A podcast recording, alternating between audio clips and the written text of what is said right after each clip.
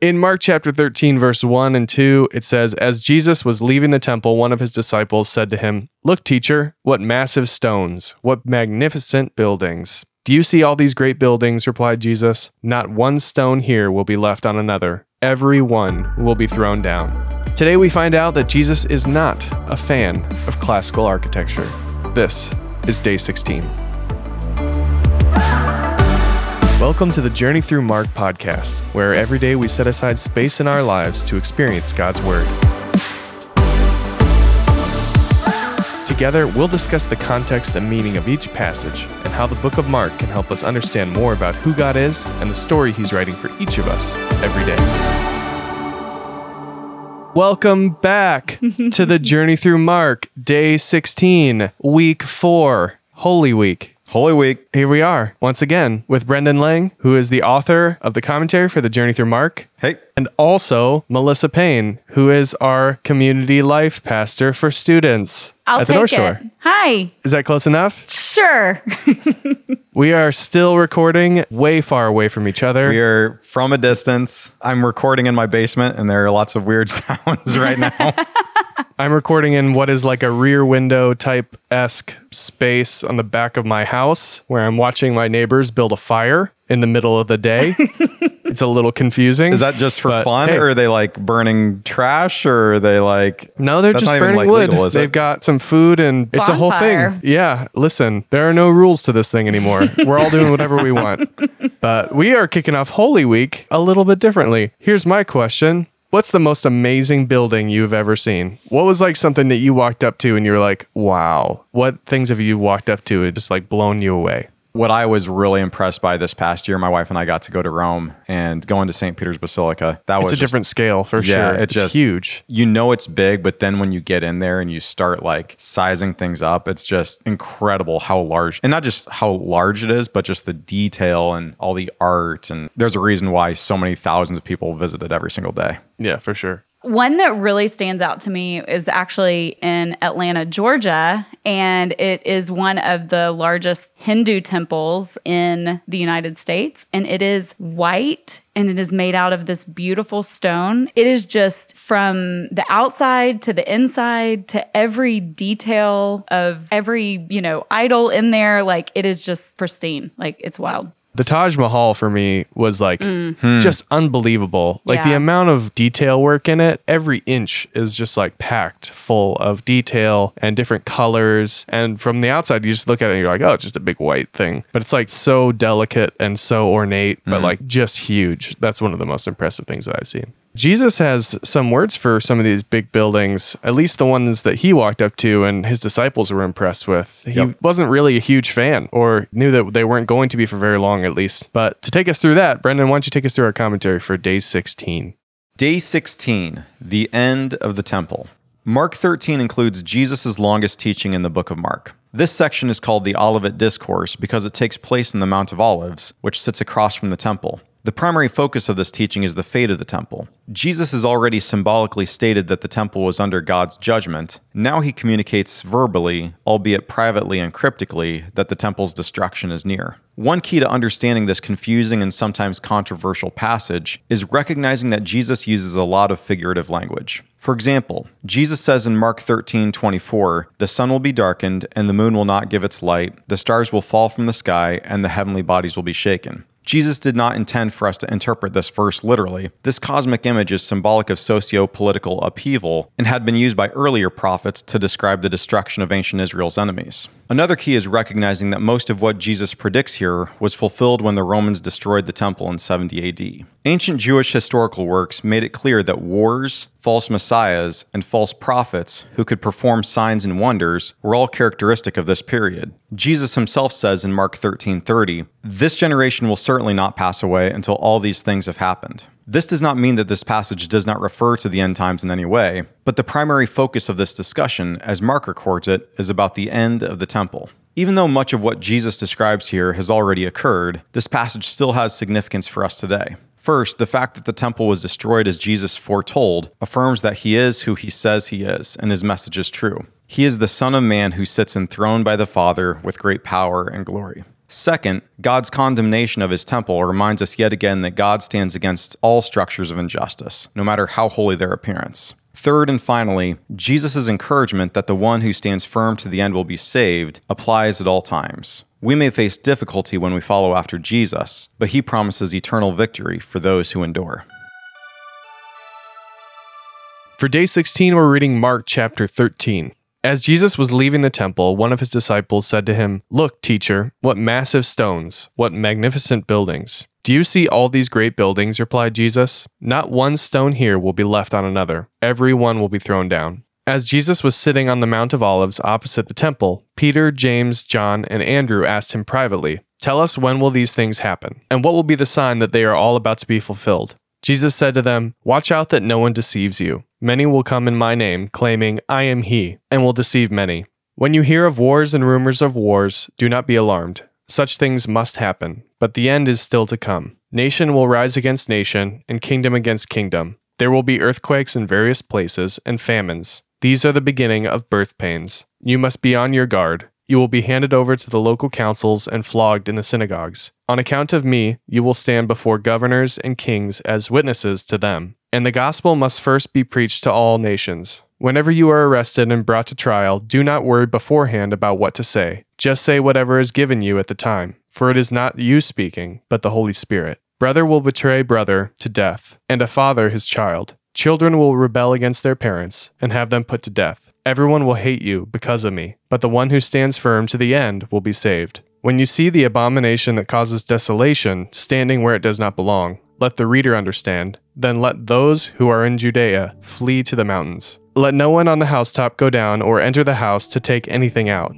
Let no one in the field go back to get their cloak. How dreadful it will be in those days for pregnant women and nursing mothers. Pray that this will not take place in winter, because those will be the days of distress unequaled from the beginning when God created the world until now, and never to be equaled again. If the Lord had not cut short those days, no one would survive. But for the sake of the elect, whom he has chosen, he has shortened them. At that time, if anyone says to you, Look, here is the Messiah, or Look, there he is, do not believe it. For false messiahs and false prophets will appear and perform signs and wonders to deceive, if possible, even the elect. So be on your guard. I have told you everything ahead of time. But in those days, following that distress, the sun will be darkened, and the moon will not give its light. The stars will fall from the sky, and the heavenly bodies will be shaken. At that time, people will see the Son of Man coming in clouds with great power and glory, and he will send his angels and gather his elect from the four winds, from the ends of the earth to the ends of the heavens. Now learn this lesson from the fig tree. As soon as its twigs get tender and its leaves come out, you know that summer is near. Even so, when you see these things happening, you know that it is near, right at the door. Truly I tell you, this generation will certainly not pass away until all these things have happened. Heaven and earth will pass away, but my words will never pass away. But about that day or hour no one knows, not even the angels in heaven, nor the Son, but only the Father. Be on guard, be alert. You do not know when that time will come. It's like a man going away. He leaves his house and puts his servants in charge, each with their assigned tasks, and tells the one at the door to keep watch.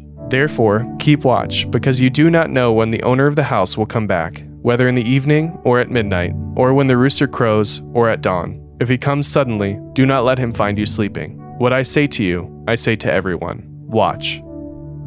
Melissa, want to take us through our discussion questions for day 16? First question. In Mark 13, 1, one of Jesus' disciples remarks, Look, teacher, what massive stones, what magnificent buildings. At this time, the Jerusalem temple was considered by many to be the most beautiful building in the world. But it also became such a point of nationalistic pride that the honor given the building began to surpass the honor given to God. When have you found yourself honoring the gifts or symbols of God more than God Himself? How can you make sure your reverence for holy things doesn't blind you to what God values most?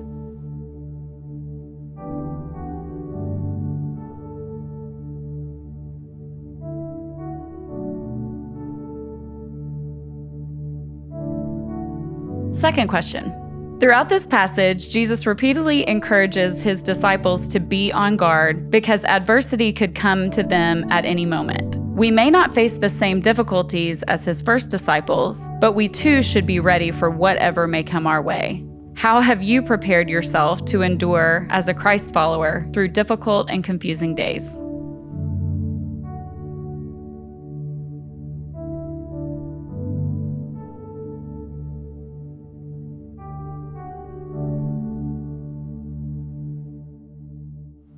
Speaking of difficult and confusing days, these last couple weeks are probably some of the most confusing for everybody. I mean, the whole world. Yeah. Literally, we're all like in the same boat, you know? You know, I think about when we were younger and 9 11. You know, I think the feeling we have now is something we kind of experienced then. There are these cataclysmic mm-hmm. defining moments in our lives. I mean, I don't want to say that was simply an isolated incident for Americans because it had ramifications for the rest of the world for sure. But this is larger in scope, really. It's interesting. We're all kind of in this together, kind of wondering how to navigate this new crisis. So it's kind of funny that we're kicking it off with this passage this week. This feels like some kind of dark stuff. Like they asked Jesus about just a simple question, really.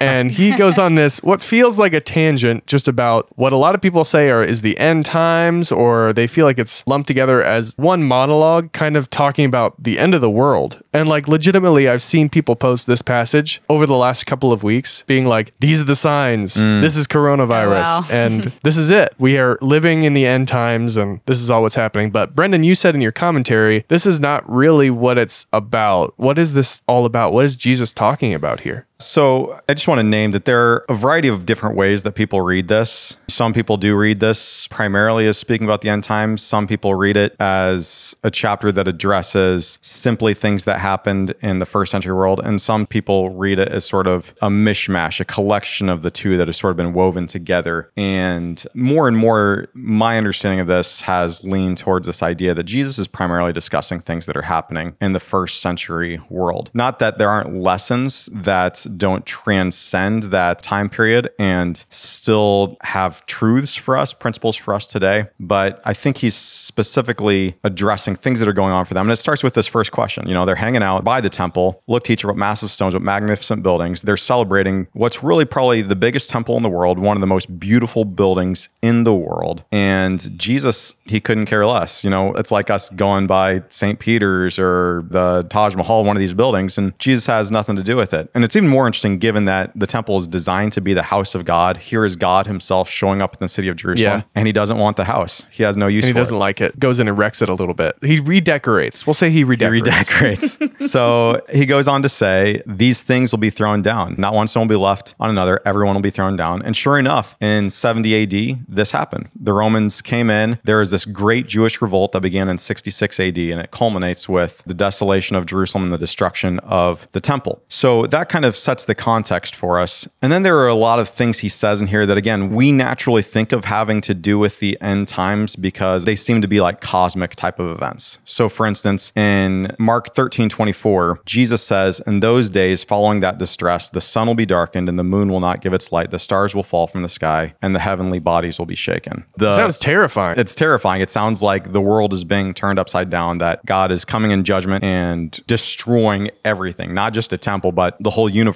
What's important to note here is that this is a quote actually from the Old Testament. It's allusion to a couple of different Old Testament oh. passages. So it's not like he's just prophesying right now. He's like actually pulling in scripture context again. Yeah, and what's key about those passages is recognizing that they had to do with God's judgment that he brought to specific political powers in those days. So, especially Isaiah 13. You read that passage. This is Isaiah's message about what God is going to do against the city of Babylon because of the way they acted, because of their injustice, because of the way they lorded their power over the nations at that time. And if you read Isaiah 13:10, it says, "The stars of heaven and their constellations will not show their light. The rising sun will be darkened, and the moon will not give its light." There's also an allusion here to Isaiah 34:4, which says, "All the stars in the sky will be dissolved, and the heavens rolled up like a scroll. All the starry host will fall like withered leaves from the vine, like shriveled figs from the fig tree." So here we have these passages that again are talking about things happening to the stars in the sky, these cosmic lights sort of being destroyed, being darkened. And there are many other places in the Old Testament where you get this kind of language. And it's important to know that at that time in that place, those were symbolic of what God was doing to specific political powers in 6th, 7th, whatever century BC world. And so when Jesus picks up and uses this language, he's saying this is the same type of stuff that's going to happen to the city of Jerusalem, to this temple. Now, the reason why you use this kind of language is because this is kind of like an earth shattering event, especially for those people at that time. This is the place where God dwells. At least that's what they would have believed in the first century. Right. So if they like destroy this thing, they're basically saying God is going to leave your land. Yeah, this is a huge thing. It's not just the destruction of any building, this is the destruction of the house of God. And so this is the language that's appropriate. But again, this is symbolic language. I mean, you go back to the sixth, seventh century world, you don't see this happening in Babylon. The stars didn't fall from the sky then, and they didn't fall from the sky in the first century. This is symbolic language used to talk about those earth shattering events.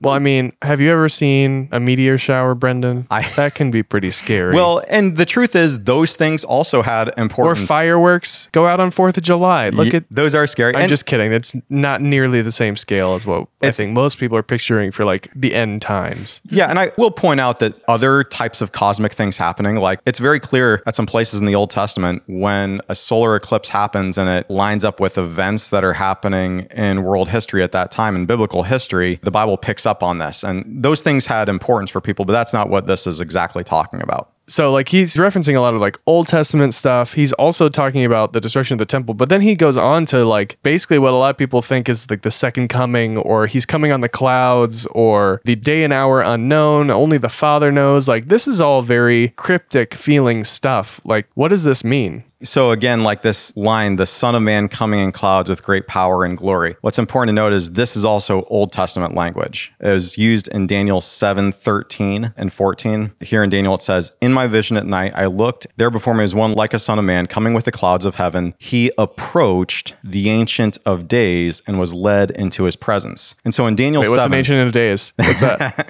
let's just say that's a veiled reference to God. Let's just put it that way. Okay, got it. So this is a passage that talks about how the Son of Man is coming in clouds to glory to assume his seat next to the Father in glory, assuming his spot as king, ruler of the world. This is his enthronement and his vindication. And I think that's what's going on here in Mark 13 as well. At that time, you won't literally see it. I guess they saw the ascension, but they saw the Son of Man coming in clouds with great power and glory, assuming his spot next to the Father. I think that's what he's saying. This is code language saying that at that time, Jesus will be vindicated. He'll assume his spot next to the Father, and his words will be proved true. And then in verse 28, we talked about this fig tree that he cursed and withered. He brings up this fig tree again. Now, learn this lesson from the fig tree, the fig tree that withered. As soon as its twigs get tender and its leaves come out, you know that summer is near. So he's talking about a fig tree again, symbolically, only now he's talking about how the arrival of leaves signals the end of what Jesus is talking about. He goes on and says, Even so, when you see these things happening, you know that it is near, right at the door. Truly, I tell you, this generation will certainly not pass away until all these things have happened. Well, if these things have to do with the second coming, with Jesus coming and once and for all establishing his kingdom on earth, then he's wrong or we've missed it, right? right. So I And think he's talking to them about that generation too. So it's not like yeah, some people this is not us today, right? It feels like people are trying to take this and put it on their own current era and timeline of I what's think happening. so. I think some people read this differently. They might read it as referring to the whole, let's say, uh, a nation, a race, as opposed Yeah, to a time right. period. But I think the clear meaning here is a specific time period. And so that's all to say that I think what Jesus is addressing here are things that happen in the first century world. Now, I don't want to be misunderstood. This isn't to say that there isn't a second coming, that Jesus isn't coming back. But that doctrine, I think we actually get from other New Testament passages. I think Jesus is talking about something different. I think he's talking about the destruction of the temple and again, his vindication and his arrival, his enthronement next to the Father in glory. That's what this passage is about. it probably makes the most sense to do that too, just based on what Jesus has said so far. It'd be really weird for him to like change topics completely. It's more of like the same things over and over, which is this is what it looks like to be the Messiah. This is what it looks like to be God, but also the human king of the world. Mm-hmm. And this is also what it looks like for the established system of injustice to be torn down. This is what it looks like when people who think that they're operating in my name mm. are not. This is what's going to happen to those types of systems.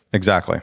So that brings us to a lot of teachings in here from Jesus about darkened times, being prepared, having your heart right. He even says, you know, when the owner of the house leaves, there's all these people in charge with their assigned tasks. You leave one at the door to keep watch. What does all this mean for us today? I'm saying specifically today, because today I'm not allowed outside unless I'm going to get groceries. and a lot of people are saying that this is the beginning of the end for just like humans and that we all need to repent and that we all need to change our ways. Otherwise, this is the end of society as we know it. What can we take from this passage to apply to today? And what should we not sort of jump to? Well, I think the first thing we should do is we shouldn't go about predicting the end no matter what. you know what I mean? Like that this is the end. I mean, a lot of people have gotten in trouble with this throughout honestly the entire history of the church, but you see it all the time where people make billboards and they go on television shows and talk about how what's happening in Russia or China or I mean all these different things. They're making these connections between those things and things that are talked about in scripture and predicting this is the end as we see it. And then they're wrong. And then it just delegitimizes the Christian message once again Yeah. for a generation that's already struggling to embrace it. And so I definitely don't think we should be doing that. What I do think is again, we look at the fact that this did happen, that Jesus, his prediction that the temple would be destroyed came about. This affirms that his word is true and that he is who he says he is. He is the Son of Man who sits enthroned next to the Father. He is the King of the world. The second thing I'd point out is the temple had become a system of injustice. Again, it had become a den of robbers. Literally, it had become a den of rebels, a hideout for people who thought that they were safe and secure by going and being there. It had become a den for priests who had purchased the right to serve God. It had mm. become a den for Yeah. all these things. And Jesus said, I have no use for this anymore. And so for our world today, I think we need to look at what systems of injustice, what structures of injustice we have in our world that look holy, but actually have become dens of robbers, dens of rebels, hideouts for people who appear to be doing God's will, but are actually lording their power over others.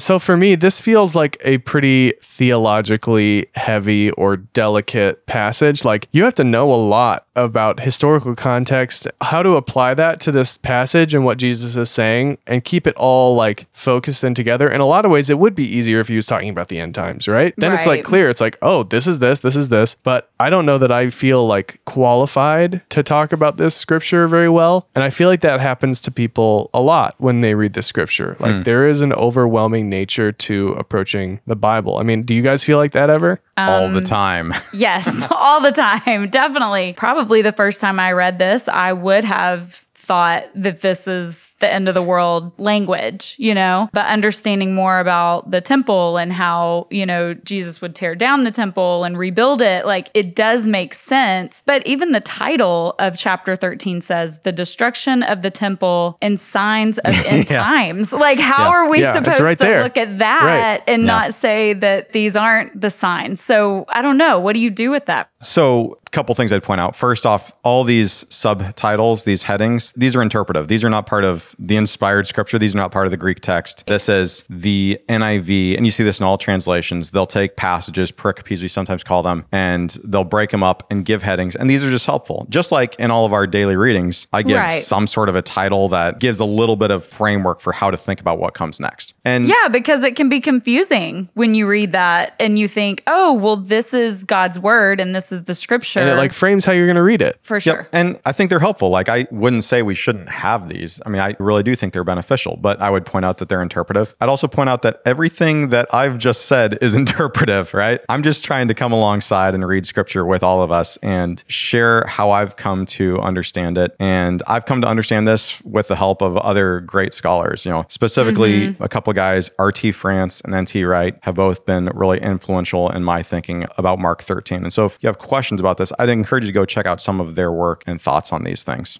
That is one thing to be honest about throughout all of Mark and throughout any Bible reading is as we're interpreting things, there is a nature to humanity that we are reading this through our own lens, Right. through our own understanding. And it is kind of fun to speculate about what did Jesus mean here? What did the disciples mean here? What actually happened? What do you think the setting is? And that's fun, but it's also something that we just need to be honest about. I think a lot of people get in trouble Oh, yeah. or a lot of fights get started within Christian or religious circles because people believe, hey, this is the way to read this. This is the one way to read this. Yeah. And if you don't think the same way as I do, then we have a problem. And you're we're gonna fight about it. We'll debate it. Yeah. Right. Rather than being honest about the speculation that comes from the fact that, oh, we're not God and we're not the ones that are writing this story. We're the ones that are interpreting it based on what we have to go on. Yeah, and this is one of the most important lessons I learned in Bible college was that inevitably we are going to bring our own baggage to the table whenever we mm-hmm. read read mm-hmm. anything. We're always going to read things with our own lenses. It's impossible for us to completely remove our own understanding of things, the things we bring to the table to a text. Now, that doesn't mean we shouldn't try to understand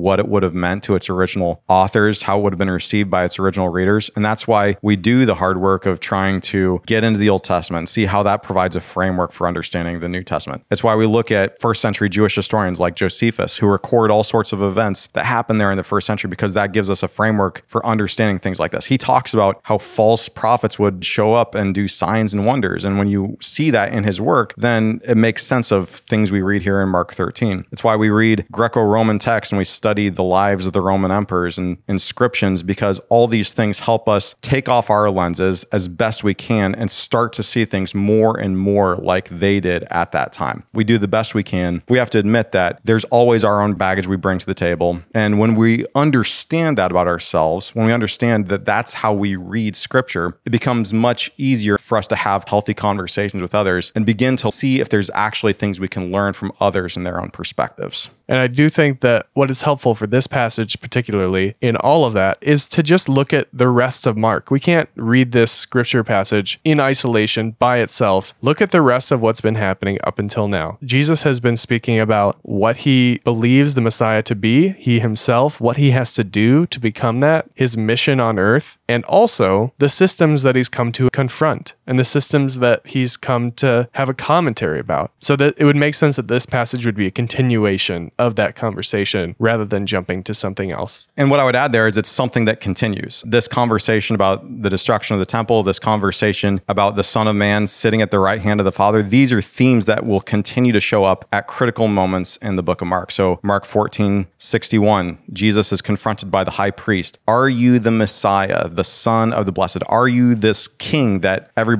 says you are? He says, I am and you will see the Son of Man sitting at the right hand of the Mighty One and coming on the clouds of heaven. He says, You're going to see this. And the way you're going to see is you're going to see me enthroned on the cross and you're going to see a destruction of the temple. The other thing I'd point out is these themes, Jesus' enthronement and the destruction of the temple, are paired together with his death on the cross in Matthew 15. In Matthew 15 37, says, With a loud cry, Jesus breathes his last. Matthew 15 38, the curtain of the temple was torn in two from top to bottom. And then verse 39 And when the centurion, a Roman employee, someone who works for the emperor, who stood there in front of Jesus, saw how he died, he said, Surely this man was the Son of God. What he's supposed to profess about the Roman emperor, he professes about Jesus. This is the true Son of God. This is the Wow. true King of the world. And it coincides again with his death on a cross and the symbolic destruction of the temple through the tearing of the curtain. And you landed there, but that's a lot of the inspiration for our artwork throughout the book and the cover of the book. It's this idea of what Jesus came to do was confront this temple system, this established thing that was probably beautiful, ornate, had a lot of wealth put into it, but he started to tear this down. And that's sort of the visual representation that we use, but it's also we've put people that go to our church in this photo shoot, in this artwork, to show that we all have a place in that. We all have a place in Jesus' story. We also have a place in helping to understand what systems of injustice are happening and confronting those together. But we can leave that for when Jesus actually does some of those acts. Here's my question for today, just to leave us. You know, we're all facing some pretty uncertain times right now. There is a confusing aspect of this. We're all in our homes, we're all a little bit in isolation. How do we prepare for difficult and confusing times as Christians? What sets us apart from the rest of the world in a situation like we're in right now?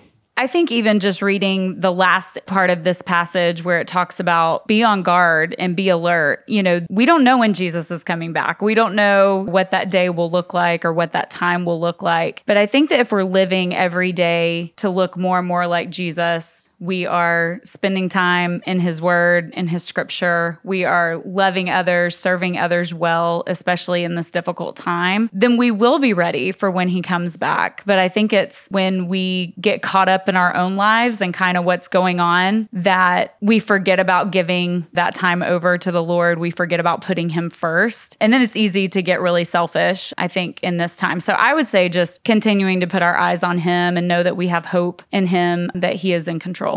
Yeah, I'd say it just starts with things like this. It starts with getting into the word every day, making a habit to understand who Jesus is, what are the things he cares about. I know this is trite. I know this is an answer we've said many times, but it's getting to know the heart of God. I think so many of the things we've been reading and learning about throughout the whole book of Mark have prepared us actually to address difficult times like this. This book was written for a group of people, Christians living in Rome, who are facing persecution, who are living under the threat that they might be crucified for following Jesus, who might be killed for following Jesus. And so a lot of the stories have to do with fear and faith and how to choose faith in the midst of fear. And I think for us, at times where things can be really scary, and rightfully so, I don't want to minimize the situation we live in, but I also believe that we have a cause for hope. We have hope because of who Jesus is, because of the fact that we know that he's ultimately in control. We know that he's the one who controls disease. We know that he's the one who, even when he dies and gives up his life, he brings new life. And we can hang on to that promise that we know that one day he's going to bring us back to life too. That this isn't the end of the world, that Jesus really is coming back again, as other passages in the New Testament affirm time and time again. And it's rooted in the fact that he himself rose from the dead and assured us that we can also rise from the dead too.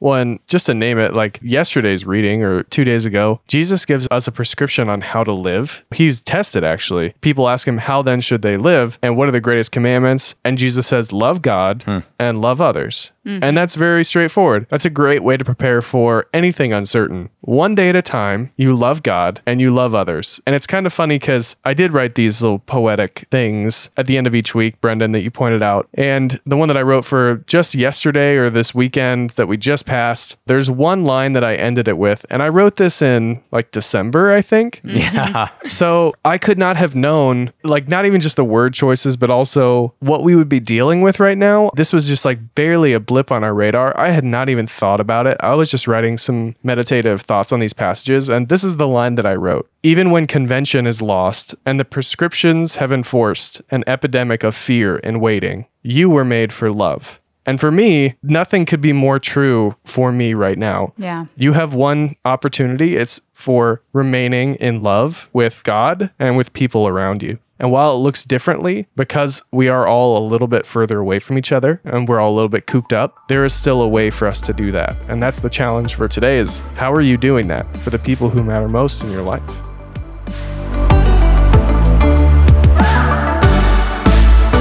Thanks for joining us for the Journey Through Mark podcast. If this is your first time, we're so glad you checked us out. To check out even more resources, children and family resources, and the ebooks for all ages, visit our journey page at willowjourney.org and share your journey experience on social media with the hashtag WillowJourney. If you have questions or would like to learn more about the ministries of Willow Creek Community Church, check out willowcreek.org. We'll see you tomorrow.